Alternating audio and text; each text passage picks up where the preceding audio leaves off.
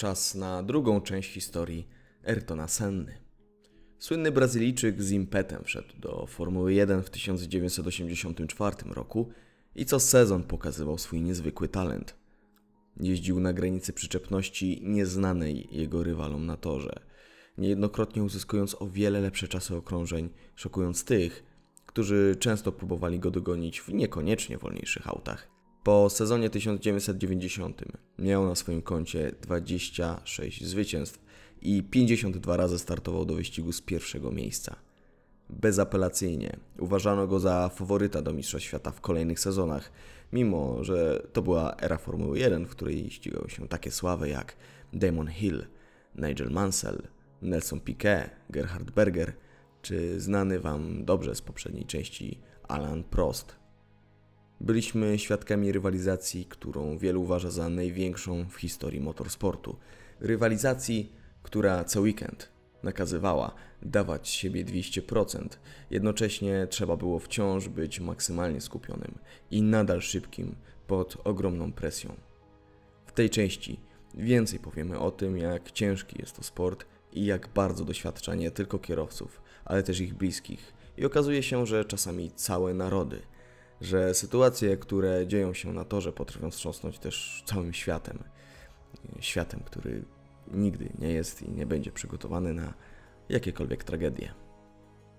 Nazywam się Wiktor Hoffman, a to mój podcast o jakże wiele mówiącej nazwie Ludzie, którzy zmienili świat. Chcę na wstępie Wam bardzo podziękować, że Wasze grono wciąż się poszerza. Słucha mnie coraz więcej osób i widzę, że się to rozwija.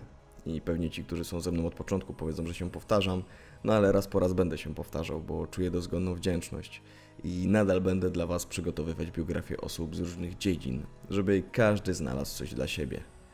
Przypominam, że od niedawna znajdziecie mnie na Facebooku pod hasłem po prostu Ludzie, którzy zmienili świat.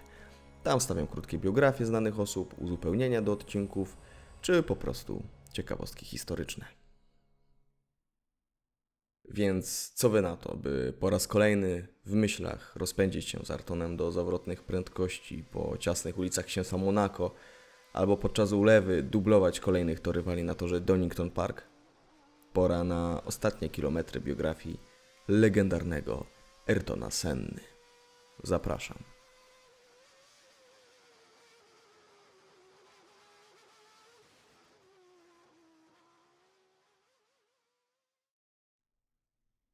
Na początek drugiej części pozostawmy na chwilę same zmagania w mistrzostwach. Temat, który często się przewija w tym podcaście, z natury kończy się licznymi zdradami, ale spróbujmy jeszcze raz. Czy Ayrton miał jakąś miłość? Owszem, najpopularniejszy sportowiec w kraju na kilka lat związał się z jedną z najpopularniejszych, jak nie najpopularniejszą piosenkarką w kraju, niejaką Szuszą, jeśli w ogóle dobrze to wymawiam. XUXA, tak się to literuje. Profilaktycznie będę używał jej imienia Maria. Niewątpliwie po dziś dzień dla Brazylii jest jedną z najważniejszych artystek pod względem sprzedanych płyt. Nagrała bardzo dużo piosenek dla dzieci, czym się sławiła. Prowadziła programy rozrywkowe w telewizji. Ayrton wystąpił w jednym z nich na przełomie, jeśli się nie mylę, 1988 i 1989 roku, po jego pierwszym Mistrzostwie Świata i ucałowała go, życząc mu szczęśliwego. 1989, 90, 91, 92 i na końcu 1993 roku, co w pewnym sensie uważam za symboliczne. Dalsza część podcastu pokaże dlaczego. Ayrton często zabierał Marię na weekendy wyścigowe, ale związek ten oficjalnie trwał jakoś między latami 88-90. Mimo, że darzyli się szczerymi uczuciami, nie mogli poświęcać sobie sporo czasu. Oboje byli bardzo zaabsorbowani swoimi sprawami zawodowymi, ale nawet po tym, jak ze sobą oficjalnie zerwali, nadal utrzymywali bardzo pozytywne relacje i podobno Maria dotrzymywała mu towarzystwa na wyścigach nawet podczas sezonu 1994 roku. Sezon 91 roku to był istny majstersztyk Ayrtona. Beko, jak niektórzy go nazywali, zdeklasował oba Williamsy, w których jeździli legendarny Nigel Mansell i Ricardo Patrese i zapewnił sobie trzeci tytuł Mistrza Świata. Sezon ten był na tyle dla niego wyjątkowy, bo po raz pierwszy wygrał w swoim kraju. Jak dotąd bardzo przeszkadzali mu w tym Prost czy Mansell. Mało tego, rok wcześniej Grand Prix Brazylii przeniesiono z toru w Rio de Janeiro do jego rodzimego São Paulo na tor Interlagos, obok którego się wychowywał i na którym ścigał się w kartingu już jako młody chłopak. Tym razem świadomy, że to może być jego ostatnia szansa na zwycięstwo przed własną publicznością, własną rodziną, krewnymi, przyjaciółmi, chciał dać siebie wszystko, niezależnie od problemów, które napotkają na jego drodze. Ayrton wygrał kwalifikację do niedzielnego wyścigu. Wcale nie było łatwo, bo dobre tempo trzymały dwa bolidy Williamsa, ale już podczas wyścigu jechał pewnie po zwycięstwo. Kibice już szykowali się do świętowania. Nagle jego skrzynia biegów się zacięła. Po rozwijającym się stopniowo defekcie, ostatecznie Ayrton mógł jechać tylko na szóstce. Jedna z najbardziej fundamentalnych funkcji bolidu totalnie nie działała. Wściekły Williams, Ricardo Patrese nieubłaganie zaczął zbliżać się do niego. W momencie początków problemów Brazylijczyka Patrese tracił do niego 40 sekund, więc to był genialny wyścig senny. Musiał ostatecznie użyć jeszcze większego pokładu sił, by jakimś cudem dojechać w ogóle na metę, cały czas trzymając prawą ręką drążek zmiany biegów, co wymagało sporych pokładów sił fizycznych. To nieprawdopodobne, ale zajechał na metę jako pierwszy. Tylko trzy sekundy przed Patrese, który go wściekle gonił. Wielkie zwycięstwo, bo na przekór temu, co wydarzyło się bolidowi McLarena, było to zwycięstwo przed własną publicznością. Dla dziesiątek tysięcy gardeł ludzi, którzy zawdzięczali mu wiele radości i wiele emocji przez ostatnie lata. Nie mógł ich tamtego dnia zawieść. Może zamiast próbować w jakikolwiek sposób ubierać w to w słowa, przygotowałem dla Was nagranie z bolidu Ayrtona zaraz po zapewnieniu sobie zwycięstwa.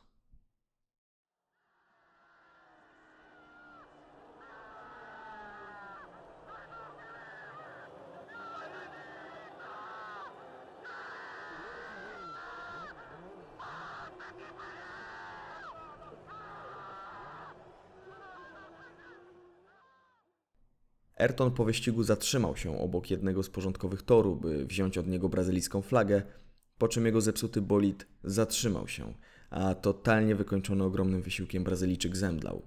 Wyobrażamy sobie piękniejszą historię i to jeszcze przed własną publicznością. Tor Interlagos jest tak usytuowany, że zaraz za trybunami widnieje krajobraz biednych domostw na wzgórzach, ludzi, którzy przechodzili przez różne problemy. Brazylia wciąż podnosiła się z kolan po kryzysie. Dla młodych chłopców i dziewczyn czasami jedynym wyjściem z faweli był sport. Niektórzy opiekowali się młodszym rodzeństwem czy samotnymi matkami i całe swoje dzieciństwo czy młodość musieli poświęcić właśnie temu. Codziennie spotykali na ulicach bezprawie i ból, a sprawiali go ludzie, którzy przez to chcieli też któregoś dnia z tych faweli uciec, troszeczkę inną metodą, tą bardziej brutalną. Przed Grand Prix Brazylii na Interlagos potrafili być obrabowani czy zaatakowani nawet kierowcy Formuły 1, jak Jenson Button w 2010 roku, czy Team Mercedesa w 2017 roku. Żyjąc w takich warunkach, czasami jedynym pocieszeniem jest zwycięstwo ich rodaka, który jako mały chłopiec trenował w tym samym miejscu. Między innymi dlatego zwycięstwo Senny miało takie znaczenie i tak ogromną symbolikę. Kiedy Senna wysiadał z bolidu po tym, jak się ocknął z pomocą porządkowych i medyków, wsiadł do auta medycznego. Jego ogromny wysiłek podczas wyścigu spowodował, że miał ogromne skurcze ramion i karku. Będąc na podium z trudem mógł podnieść trofeum przed dziesiątkami tysięcy swoich kibiców. Ale udało mu się to mimo wielkiego bólu fizycznego. To był niezwykle heroiczny, wzruszający wyczyn. Brazylijczycy pokochali go jeszcze bardziej, po tym jak od kiedy stał się tylko sławny i miał ku temu możliwości, wspierał wiele akcji charytatywnych, wspierał finansowo również szpitale i szkoły. Miał bardzo dobre serce dla dzieciaków, którzy nie mieli tyle możliwości, co on za młodu. W ten sposób im to rekompensował. Po genialnym dla niego roku 1991, po którym mógł nazywać się już trzykrotnym mistrzem świata, nastał 92, zdominowany przez Williamsa, który względem innych zespołów był wspierany różnymi systemami elektronicznymi. Najróżniejsze asysty pomagały w prowadzeniu bolidu, co doprowadziło do kompletnej dominacji Ricardo Patrese i mistrza świata właśnie z tego roku Nigela Mansella. Na trzecim miejscu w Mistrzostwach Świata, trzy punkty ostatecznie przed Senną, skończył Niemiec, który pojawił się znikąd. Nowicjusz, który postawił się legendzie Ayrtona.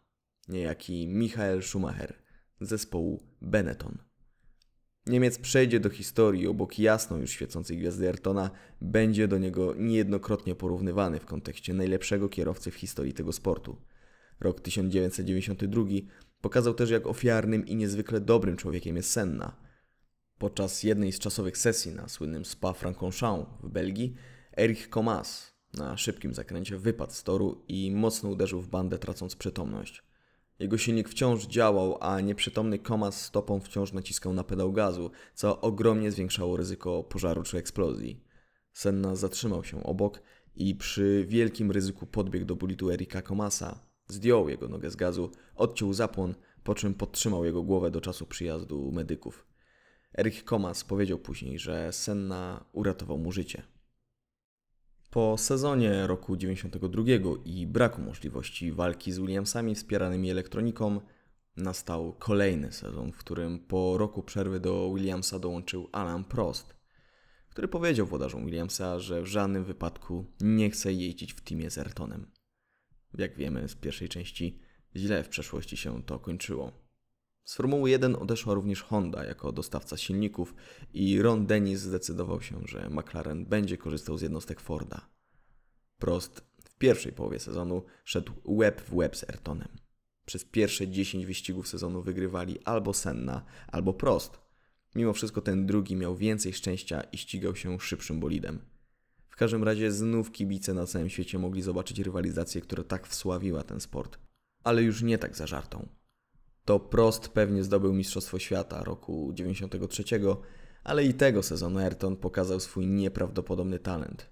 Trzecie Grand Prix, Grand Prix Europy, rozgrywało się na brytyjskim torze Donington Park. Po kwalifikacjach nikt nie upatrywał w Ayrtonie faworyta do wyścigu. Stracił do Prosta około półtorej sekundy i Williamsy zdawały się pewnie zmierzać po dublet. Ayrton startował jako czwarty. Przed nim na trzecim miejscu był młody, niezwykle uzdolniony Niemiec Michael Schumacher. W dzień wyścigu na torze Donington Park zaczęło dość mocno padać, a wszyscy wtedy wiedzieli, że Ayrton czuje się jak ryba w wodzie w takich warunkach.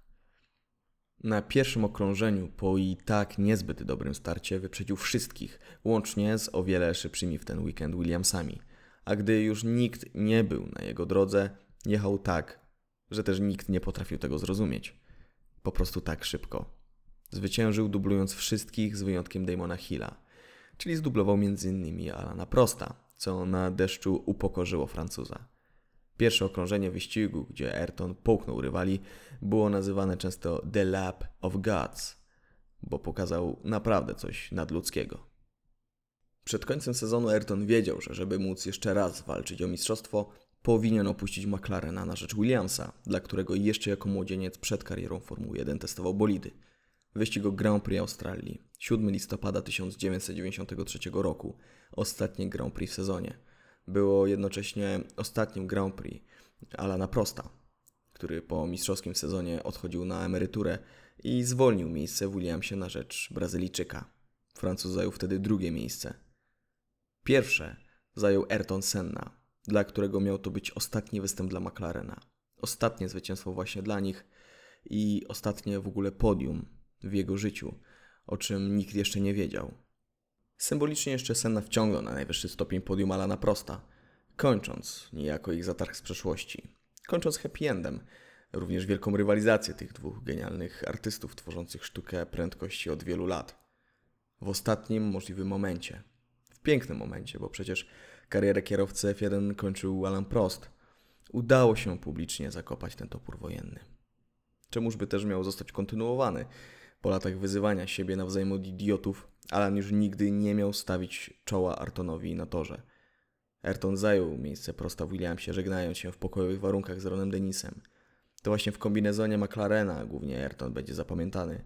I to właśnie McLaren i Ron Dennis dali mu możliwość narodzin jako legendy. Beko potrzebował jednak świeżości, czegoś nowego, nowych warunków, które będą mogły mu dać kolejny tytuł mistrzowski. I dostał szansę w słynnym bolidzie Sir Franka Williamsa. Przed sezonem zakazano systemów elektronicznych wspomagających prowadzenie bolidów, więc Williams musiał niejako zbudować kompletnie nowy bolid. Już podczas testów było widać, że prowadzi się go niezbyt dobrze. Nowa rzeczywistość czyniła z bolidu Franka Williamsa bardzo niestabilną maszynę. Prym wiódł młody Schumacher w Benettonie, wygrywając dwa pierwsze wyścigi w Brazylii i w Japonii, których Ayrton nie ukończył, borykając się z problemami, mimo że w kwalifikacjach uzyskiwał najszybsze czasy. Usterki mechaniczne pozbawiały go punktów, co w kontekście rozpędzonego młodego Niemca wywierało sporą presję na Beko.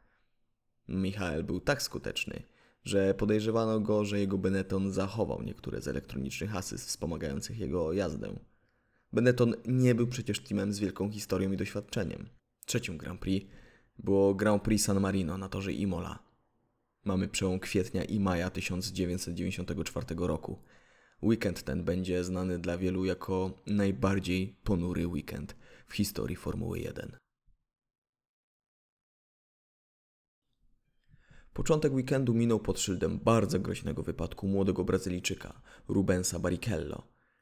Na jednej z szykan jego bolid, który utracił przyczepność, podbiło na tarce i lecąc w powietrzu Barrichello uderzył w bandy z opon przy bardzo dużej prędkości, po czym wylądował do góry nogami.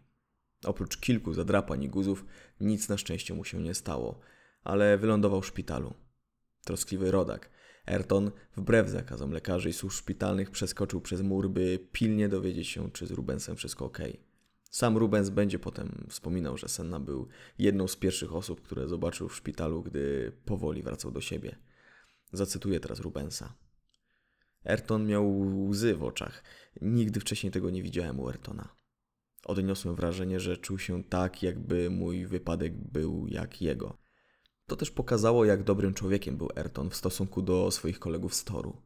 Rywalizacja z toru nie przekładała jego troskę o innych, kiedy działo się coś złego, bo sam wiedział, jak niebezpieczna jest to sztuka. Tempo Ayrtona na torze było dobre. Uzyskiwał najlepsze czasy w obu treningach, ale prowadzenie bolidu wymagało od niego sporo skupienia i siły. Ayrton wiedział, że Michael Schumacher, który deptał mu po piętach podczas początku weekendu, może w przypadku nieudanego wyścigu Ayrtona odskoczyć jeszcze bardziej w klasyfikacji generalnej. Pora na sobotę, sesja kwalifikacyjna przed wyścigiem. I tutaj chciałbym poświęcić trochę czasu osobie, której w kontekście tego, co wydarzyło się dzień później, poświęca się za mało, uważam, uwagi. Roland Ratzenberger Przyszedł na świat 4 lipca 1960 roku w austriackim Salzburgu. Grand Prix San Marino było dla niego trzecim wyścigiem Formule 1, czyli logicznym wnioskiem jest to, że w 1994 roku Roland był debiutantem. Wcześniej brylował w Formule Ford, ścigał się również większymi autami turystycznymi. Co ciekawe, cieszył się sporą popularnością w Wielkiej Brytanii, bo jego imię i nazwisko było bardzo podobne do nazwy telewizyjnego pluszaka z programu dla dzieci. Pluszak nazywał się Roland Rath. W 1994 roku dostał szansę na starty w Formule 1 w zespole Simtek, który był napędzany silnikami Forda. 1994 rok był również debiutancki dla samego Simteka, więc mowa tu o nowym zespole z niedoświadczonymi kierowcami, co niewątpliwie stanowi ryzyko, tym bardziej, że w latach 92-94 było sporo technologicznych zmian. Pierwsze Grand Prix w sezonie było nieudane dla bolidów Simteka, bo do wyścigu zakwalifikował się tylko David Brabham, kolega z Team Rolanda. W drugim Grand Prix, Grand Prix Pacyfiku, udało się zakwalifikować również Rolandowi, ale bolidy Simteka prowadziły się na tyle słabo, że Roland był zdublowany przez Schumachera pięć razy. Podobnie na torze Imola w San Marino, Roland i Brabham spisywali się słabo.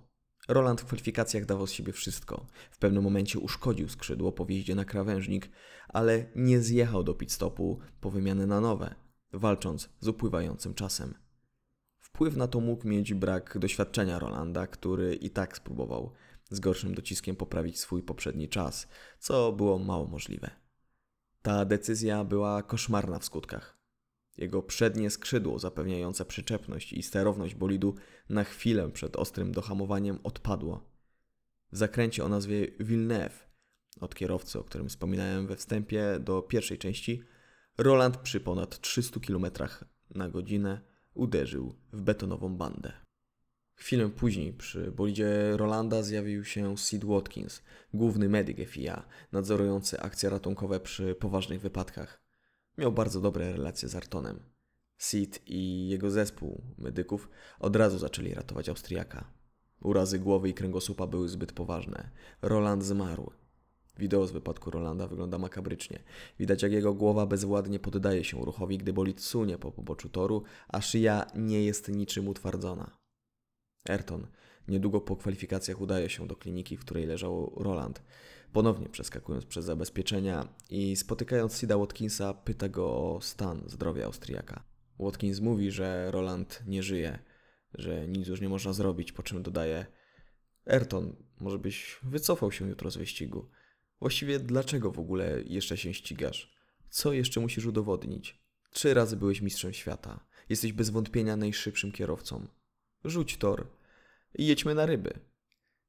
Ayrton miał odpowiedzieć na to Sid. Ja po prostu muszę jechać dalej. Są rzeczy, z których nie można zrezygnować. 1 maja 1994 roku. Trzeci dzień zmagań na torze Imola podczas Grand Prix San Marino. Jak dotąd był to weekend w cieniu groźnego wypadku Barrichello i przede wszystkim śmierci Rolanda. Nastroje w garażach ekip są ponure. To był pierwszy śmiertelny wypadek w bolidzie Formuły 1 od 1986 roku. W pierwszej części wspominałem o wypadku Elliot de Angelisa, byłego kolegi Ayrtona. Brazylijczyk był totalnie wszystkim wstrząśnięty. Po wypadku Rolanda odmówił dalszej jazdy bolidem w sobotę. Jego wcześniejszy czas dał mu jednak pole position. Zanim startował Michael Schumacher, przed wyścigiem Ayrton wielokrotnie zwracał uwagę mediom i innym kierowcom podczas odprawy o bezpieczeństwie Formule 1, że trzeba ją poprawić. Być może gdyby bardziej zwracano na to uwagę w przeszłości, Roland nadal by żył. Ayrton wysłał jeszcze list z kondolencjami do rodziny Austriaka, po raz kolejny pokazując, że był nie tylko genialnym kierowcą, ale też człowiekiem. Wracając na chwilę jeszcze do odprawy, Ayrton zwrócił uwagę na samochód bezpieczeństwa, który pojawia się na torze podczas wypadków. Opel Vectra, który wyjeżdżał, nawet jeśli dawał z siebie wszystko, to i tak był zbyt wolny, przez co nie można było dogrzać opon. Ciśnienie w oponach też było nieprawidłowe, co w konsekwencji pogarsza to przyczepność w zakrętach. W niedzielę było widać, że bezpieczeństwo było na ustach wszystkich, bo nikt nie chciał czuć tego smutku ponownie. Już nigdy w historii Formuły 1. Niedługo przed wyścigiem podczas sesji rozgrzewkowej Ayrton w bolidzie przez radio połączył się z francuską telewizją, dla której pracował Alan Prost. Brazylijczyk na wstępie powiedział: Chciałbym przywitać mojego starego przyjaciela, Alana Prosta. Przekażcie mu, że wszyscy tu za nim bardzo tęsknimy. To tylko podkreśliło, że poza torem, gdzie nie było już żadnej rywalizacji, ci wielcy kierowcy darzyli się ostatecznie wielkim szacunkiem. To było bardzo ważne i bardzo symboliczne tego dnia.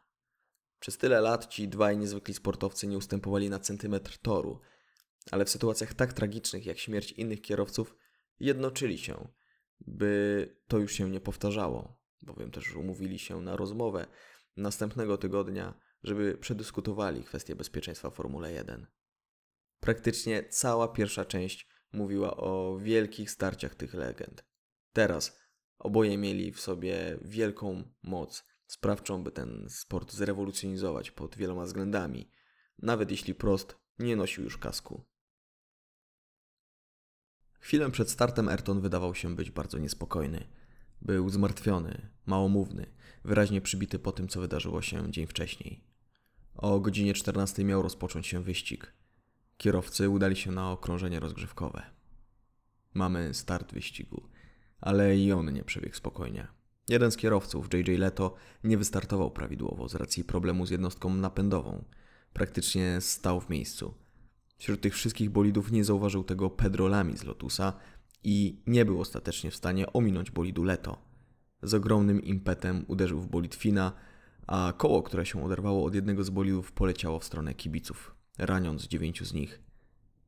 Weekend jak z horroru, można by było w tym momencie pomyśleć. Na szczęście nikomu nie stało się nic poważnego. Opel Vectra, na który zwraca uwagę Ayrton przed wyścigiem, wjechał na tor. Przez kilka okrążeń dyktował tempo liderowi wyścigu, Ayrtonowi i innym kierowcom znajdującym się za nim, póki porządkowi nie sprzątną bolidów, które rozbiły się na prostej startowej. Ayrton komunikował, że auto przeznaczone na samochód bezpieczeństwa jest bardzo wolne, że trudno zachować odpowiednie ciśnienie i temperaturę opon. Zrównał się nawet z nim w pewnym momencie i gestami rąk go pośpieszał, bowiem po restarcie wyścigu mogło dojść do kolejnych nieprzyjemności. Po około pięciu okrążeniach samochód bezpieczeństwa zjeżdża z toru, pozwalając się ścigać kierowcom. Michael Schumacher depcze po piętach sennie, który co chwilę zerka w lusterka. Na szóstym okrążeniu Brazylijczyk uzyskał najszybszy czas wyścigu. Na początku siódmego okrążenia wciąż jedzie bardzo szybko. Na prostej startowej osiąga prędkość już ponad 300 km na godzinę. Realizator przełącza na kamerę z widoku kokpitu Schumachera, po czym cały świat widzi, jak nagle bolid Ayrtona, zamiast sprawnie pokonać zakręt, jedzie praktycznie na wprost, uderzając ogromnym impetem w ścianę na zakręcie Tamburello. Michael Schumacher now, and Senna! My goodness! I just saw him plunge off to the right, and Senna has joined Pedro Lamy and JJ Letter in a shattered motor car. You can see the debris on the right.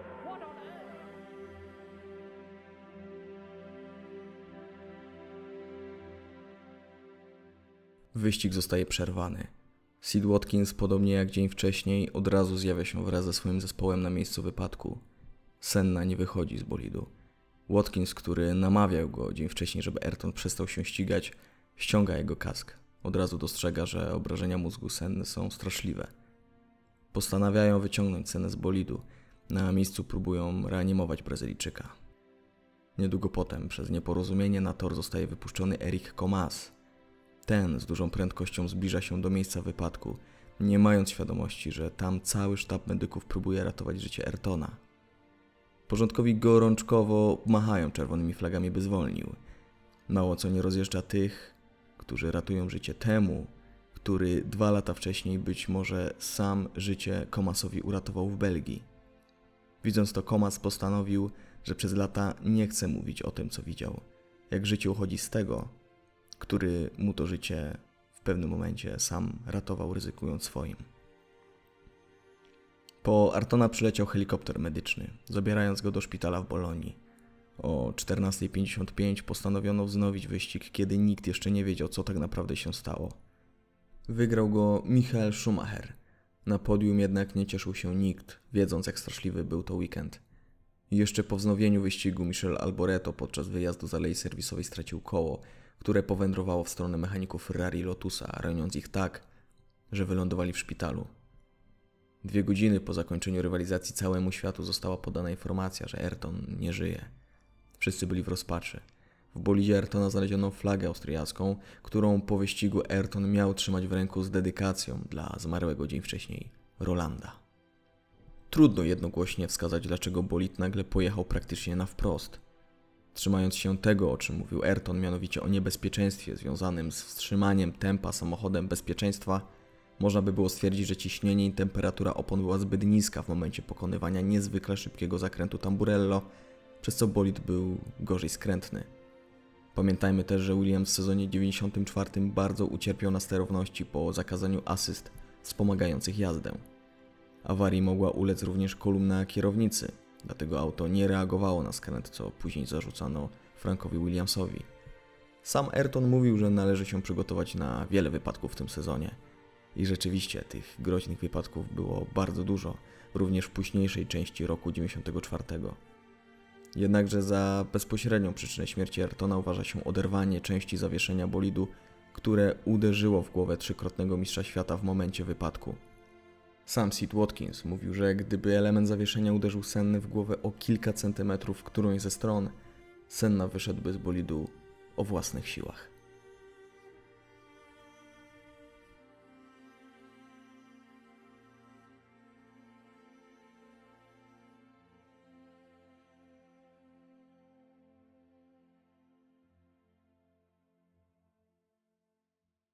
FIA od razu się zreflektowało. Potrzebowało takiego weekendu jak ten, by wiedzieli, że muszą poczynić ogromne zmiany w bezpieczeństwie w Formule 1. Wiele zmian wprowadzono już podczas kolejnego weekendu. Z czasem pojawiały się takie systemy jak Hans, który miał zminimalizować uszkodzenia kręgosłupa podczas uderzenia. Wynoszono naukę z każdego wypadku, udoskonalano bolidy, przebudowywano tory. Na przykład nie zobaczymy już takiego samego toru Imola jak od momentu wypadku Senny. Nie zobaczymy takiego samego zakrętu Tamburello w tej samej konfiguracji. Nie zobaczymy tam gołej betonowej ściany. Niestety po śmierci Ayrtona w 2015 roku zmarł inny kierowca F1, Gilles Bianchi, kiedy to na mokrej Suzuce wjechał pod dźwig, doznając ogromnych urazów głowy. Wtedy też wysnuto wnioski i od niedawna widzimy charakterystycznie zabudowane kokpity w Formule 1, które zwiemy systemem Halo, ochraniającym głowę. Pytanie tylko, czy historia potrzebowała tak ponurych weekendów wyścigowych jak ten na Imoli w 1994 roku? Czy tylko wtedy, gdy ktoś ginie, coś trzeba z tym zrobić? Czy musiało dojść do takich weekendów jak te na słynnej włoskiej Moncy w 61, kiedy bolid Wolfganga von Tripsa koziołkując po kolizji z Jimem Clarkiem wjechał w kibiców, odbierając aż 16 żyć? Na szczęście widać, że kwestie bezpieczeństwa wciąż bardzo się poprawiają i jak udowodnił Roman Grosjean rok temu w Bahrajnie, można przeżyć wychodząc z płonącej kuli ognia z bolidu, który rozczłonkował się na dwie części. Gdyby nie walka za życia Ayrtona o to, żeby nadal ten sport poprawiać i czynić lepszym, i gdyby nie to, że tamtego feralnego dnia on i Roland stracili swoje życie, może bardziej feralnego weekendu, prawdopodobnie dzisiaj tych ofiar byłoby o wiele więcej. Po śmierci Ayrtona jego fundacja wciąż pomagała biednym dzieciom w Brazylii. Polecam Wam dokument Senna z 2010 roku, który w bardzo dobry sposób pokazuje, jakim człowiekiem był Ayrton i jak zażartą walkę wiódł o kolejne to tytuły Mistrza Świata, ale też jaki ból przeżywała po jego śmierci Brazylia, która ogłosiła trzydniową żałobę. Około milion Brazylijczyków uczestniczyło w pogrzebie Ayrtona, który stał się wielkim wydarzeniem w kraju, w którym uczestniczył chociażby prezydent czy wiele innych wielkich nazwisk ze świata Formuły 1, jego przyjaciele i rywale ostatnich lat. Berger, Ron Dennis, Frank Williams, inne legendy brazylijskiego sportu. Szusza, ci, którym pomógł się wyrwać z faweli, a jego trumnę nieśli m.in. Barrichello, Fittipaldi, inny wielki brazylijski kierowca, czy chociażby Alan Prost.